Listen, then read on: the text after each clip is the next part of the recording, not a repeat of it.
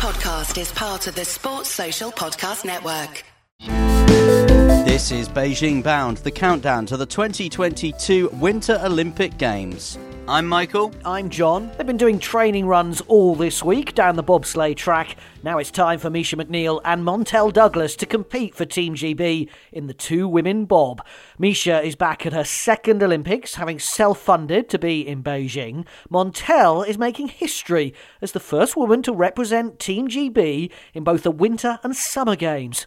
She was a sprinter in Beijing in 2008 we were very shocked to open the curtains this morning and see snow. You know, we got to a point where we stopped looking at the weather forecast because we just know it's going to be freezing outside. So we weren't aware that there was any even dew in. So just opened the curtain this morning, saw snow, which is an amazing atmosphere for a Winter Olympics. But we were like, oh no, you know, we are a winter sport, but we, we're not a snow sport. We're an ice sport. So we we like to have just a clear kind of path to walk in and not be trudging through snow. so, how does that affect preparations, training today, then, Montell? Is it just a, a day back at the village? No, it doesn't actually, which is great because we've got amazing facilities here. I mean, I've got a gym session later. So we've got our Team GB gym downstairs, literally in, in this building. So we don't have to really venture out too far. And we've got amazing warm up meter track of when we're actually sliding.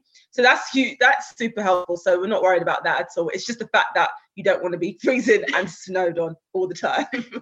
Mica, how pleased are you to be back at the Olympic Games after what's been a, a challenging four year cycle for everybody for so many reasons. Yeah, I'm super happy to be here. You know, I back kind of when I first got involved in the sport and I started, you know, thinking about the Olympic Games was in the, the Sochi lead up, and I was in, you know, my first World Cup circuit. And, you know, I saw the, guys and girls go to Sochi, and I thought, yeah, no, Pyeongchang is on the cards, and to, to now be a two-time Olympian is absolutely incredible.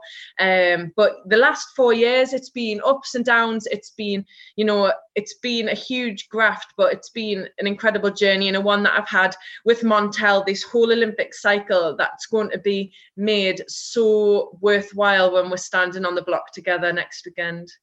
And Montell, for you, there was so much talk, discussion, TV documentaries about Greg Rutherford in the build up to these games. And quietly in the background, you did it Summer Olympics, Winter Olympics, and, and back to Beijing. It's remarkable. Oh, thank you so much. Yeah, there was a, there was a lot of hype around Greg, which is understandable. He's like the everything champion, and and his his movement into sport was again similar to mine in the sense that you just want to try something new. And for me, I, I made a commitment, I guess, like four years ago that this was going to be my new sport. I was going to work hard. I was going to graft for the next four years to be here on the start line. Um, and I, but opportunities come up for everybody. And unfortunately, you know, for Greg, speaking to him, he, he's not too disheartened. I think when you're not super super invested in terms of time, he's kind of like, I gave it a good shot, and it wasn't meant to be. And Mica, whereas there was that kind of novelty factor around the Greg Rutherford story, as Montell was saying there, um, has grafted really hard and is a big key part of, of the pair, isn't it? Yeah, massively. This is a team sport. It's not an individual sport.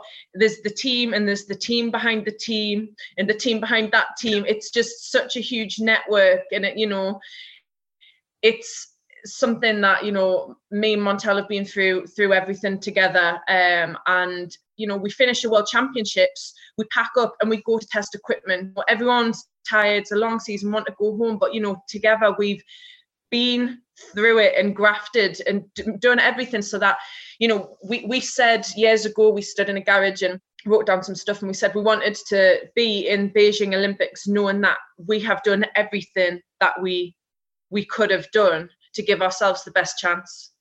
So, just finally, then, Montell, what would represent success and keep that smile on your face over the next week or so?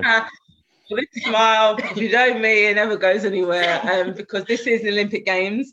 We are here as double Olympian, summer, winter Olympian. We are here as like Team GB, and we're here to represent what the best that we can. And we are going there, me to do my job to get those hard, fast pushes in, Mish to get four consistent drives down, and us as a team to come down the bottom of that ice track, cross that finish line, and go, you know what, we've done the best that we possibly can. We're very proud of our performance. That's all we're looking for and nothing less.